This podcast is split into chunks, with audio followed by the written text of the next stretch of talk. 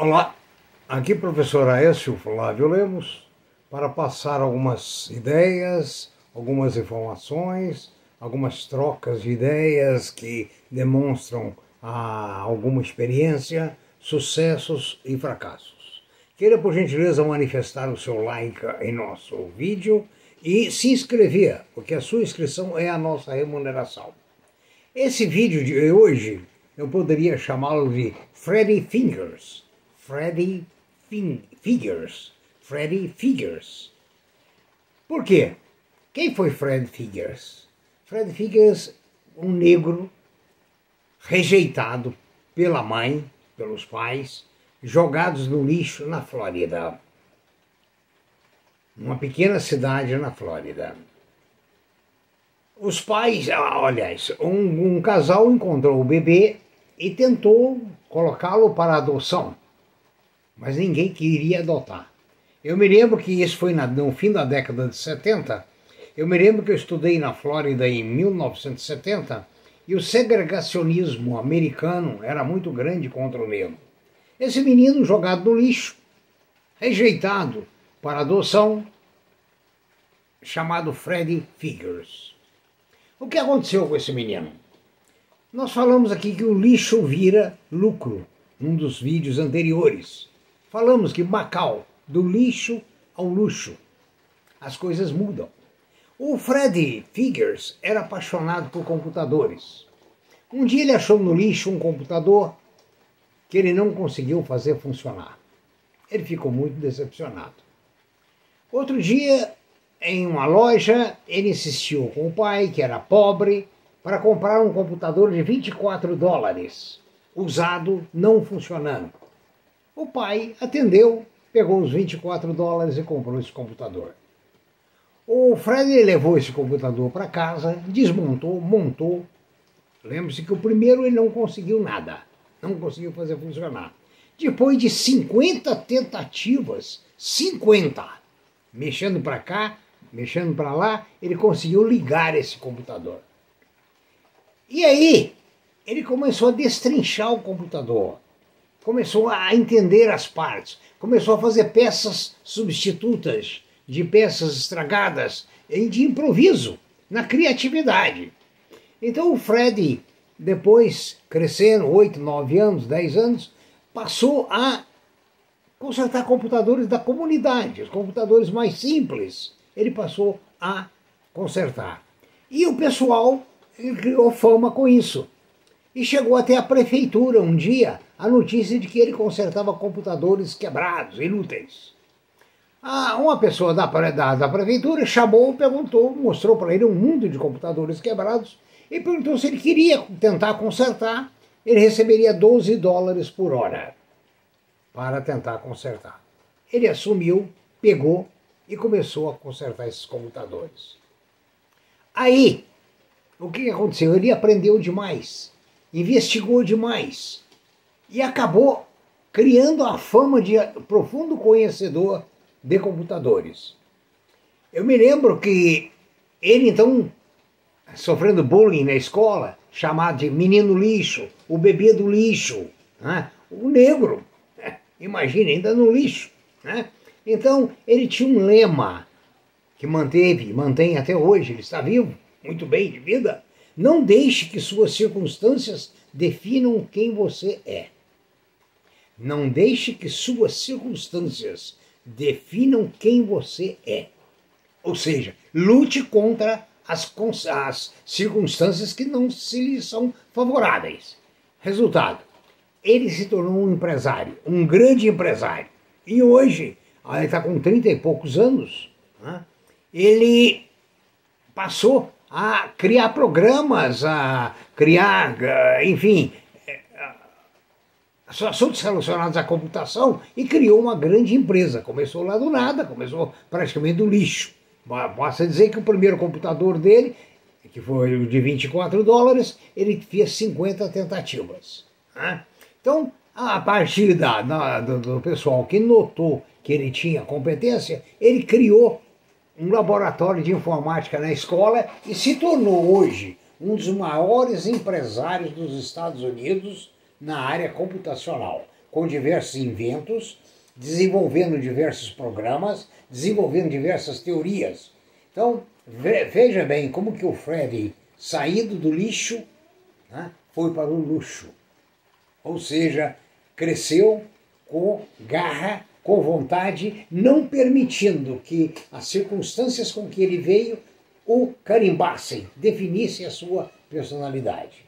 Então, aqui eu quero deixar do, do, do, do lixo ao luxo, do lixo ao sucesso, mais essa mensagem para vocês. Hoje, ainda numa roda de amigos, nós conversávamos que conhecemos um senhor ah, que, ah, na nossa infância, que fez um loteamento com 6.400 lotes na, nas proximidades de uma cidade.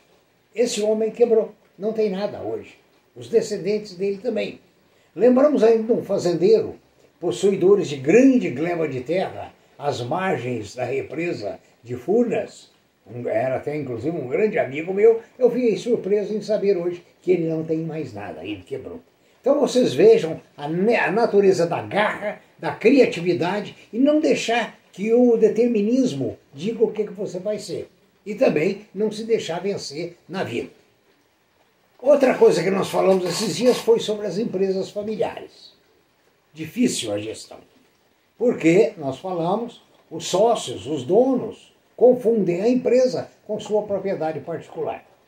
E surgiu um caso essa semana muito interessante que coincide com aquilo que nós falamos. É o caso da Ferbasa. Um herdeiro da Ferbasa é a Ferroligas da Bahia, uma das grandes empresas. Ah, hoje é um dos maiores fabricantes de ferroligas do Brasil e a única produtora integrada de ferro cromo das Américas. Então, veja bem, o pai tinha dois filhos, uma filha e um filho. Ele não gostava do filho, ele não se dava bem com o filho e queria que a filha fosse herdeira. Mas quis o destino que a filha morresse num acidente há poucos anos. Essa história é muito recente. Bom, aí fecha aqui a história porque começa um processo em segredo de justiça. Agora, em 2015, deixou de haver o segredo de justiça. Deixou de haver o segredo de justiça, eu não sei juridicamente o porquê, mas a questão é o seguinte: o pai doou para uma fundação, a Fundação José Carvalho, doou 50, alguma coisa das ações. Não se fala nesse artigo o restante da fortuna do pai, o que ele fez. O que se deixa claro é que o jovem é, é não, não, foi, não, foi, não foi beneficiado com as ações. Né? O herdeiro não foi beneficiado. Agora, veja bem, o que, que deu elementos para que o herdeiro escanteado entrasse em discussão judicial? O fato de que o pai deu mais de 50% para uma entidade. Só isso aí já é um argumento judicial muito sério. Não sei o que, que vai acontecer com isso, porque essa empresa hoje está na mão dessa fundação e de grandes grupos, como BlackRock e outros. Então, veja bem, o, o, o, o dono, da, o velho, o, a velha, o patriarca só pode doar até 50% do seu patrimônio. E o processo não, não define, mas só o fato de ter dado para a fundação 50,25 já mostrou a irregularidade da doação. O restante, conforme eu falei, eu não sei o que aconteceu. Então veja bem, como é complexa a questão das empresas familiares e como é complexa a lei que rege a distribuição dos bens pertinentes a uma empresa familiar. Inclusive a CSN, Companhia Siderúrgica Nacional, teve um caso recente que a esposa de um dos donos, que não era casado, uma coisa mais ou menos assim, mas vivia em regime constante com esse senhor, ele veio a falecer, a família negou dar a ela o quinhão que se lhe pertencia, ela entrou na justiça e ganhou. Aliás, também me lembro aqui, empresa familiar, que o Bradesco, a família Aguiar, Aguiar foi o fundador do grupo Bradesco. Né? Não estou me lembrando agora o primeiro nome dele. Ele foi contínuo do banco e transformou esse banco no Super Bradesco. A, a família briga até hoje pela herança. Ele já morreu, deve ter o quê? uns 40, 50 anos. A briga está na justiça. Então veja bem a complexidade enorme da é, empresa familiar. Né? Então você que amanhã vai ser técnico de uma, né? pensa bem o que, que é que você vai fazer. Bom, a outra coisa, que o segundo assunto, terceiro assunto nosso, é a inflação nos Estados Unidos que atingiu 7%.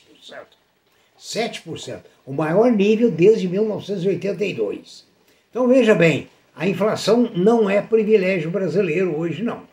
Com a questão da, da, da, da do petróleo, aliás, o petróleo essa semana atingiu 83, 80, aliás, 85 dólares o Brent em Nova York.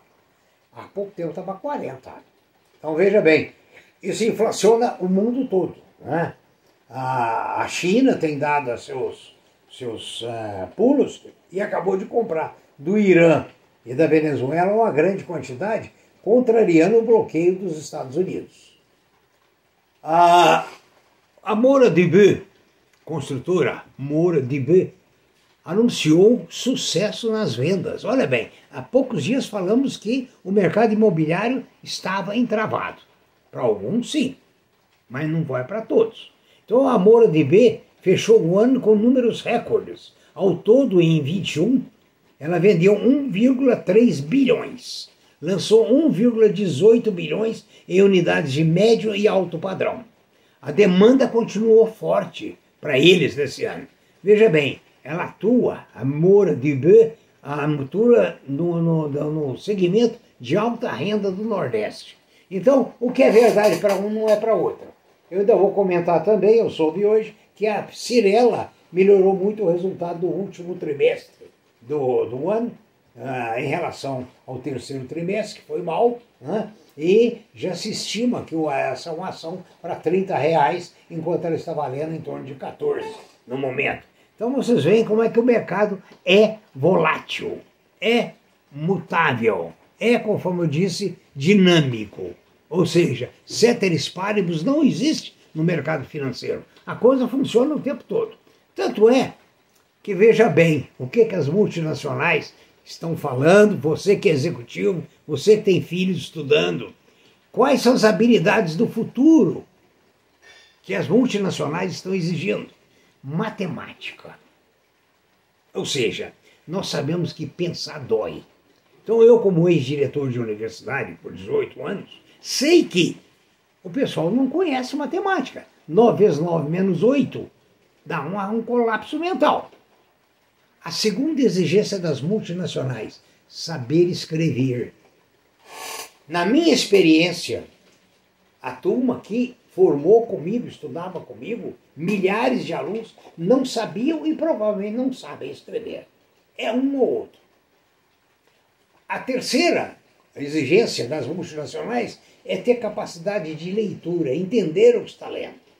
A maior parte dos meus alunos não entendiam o que estavam lendo, não sabiam escrever. Eu digo para vocês uma coisa interessante. O, vocês vão a qualquer loja, qualquer troco, a moça, o caixa, o rapaz vai ter que recorrer à calculadora. Você dá 20 reais para pagar 18, ele não sabe que são 2 reais o troco. Ele vai lá, ele faz o cálculo pela calculadora. Ou seja, o raciocínio analítico, a tabuada, essa coisa toda, ele não tem condições. Então, veja bem, a última condição que as é, multinacionais exigem: capacidade analítica, pensamento crítico. Ou seja, o Salman Khan, Salman Khan dizia que o pensamento crítico é fundamental para o bom desenvolvimento do executivo. Ou seja, se você não tiver pensamento crítico, analítico, em nível algébrico, puder escrever, você vai ter uma compreensão de leitura sólida e já vai estar à frente de 95% das pessoas do planeta. Então veja bem, o Salman Khan, que hoje tem 45 anos e é presidente da Fundação Khan, onde estudaram os filhos é, de gente muito importante. É, eu me lembro aqui agora os filhos de é, grandes empreendedores norte-americanos, como Bill Gates e outros. Né? que frequenta a academia a Khan é, dizem que o sucesso é muito grande. Ela, inclusive, foi trazida para o Brasil pelo Paulo Lehmann, da Brahma. Né? O Paul Lehmann trouxe ela para o Brasil em 2013 e aqui tem mais de 4 milhões de usuários. Então, veja bem, estude sério, pensamento analítico, saiba escrever, saiba ler, porque senão a sua profissão não terá futuro. Por gentileza, qualquer dúvida, nosso e-mail é previsioneseconômicas.gmail.com. Dê a sua opinião, tenha um bom dia, muito obrigado.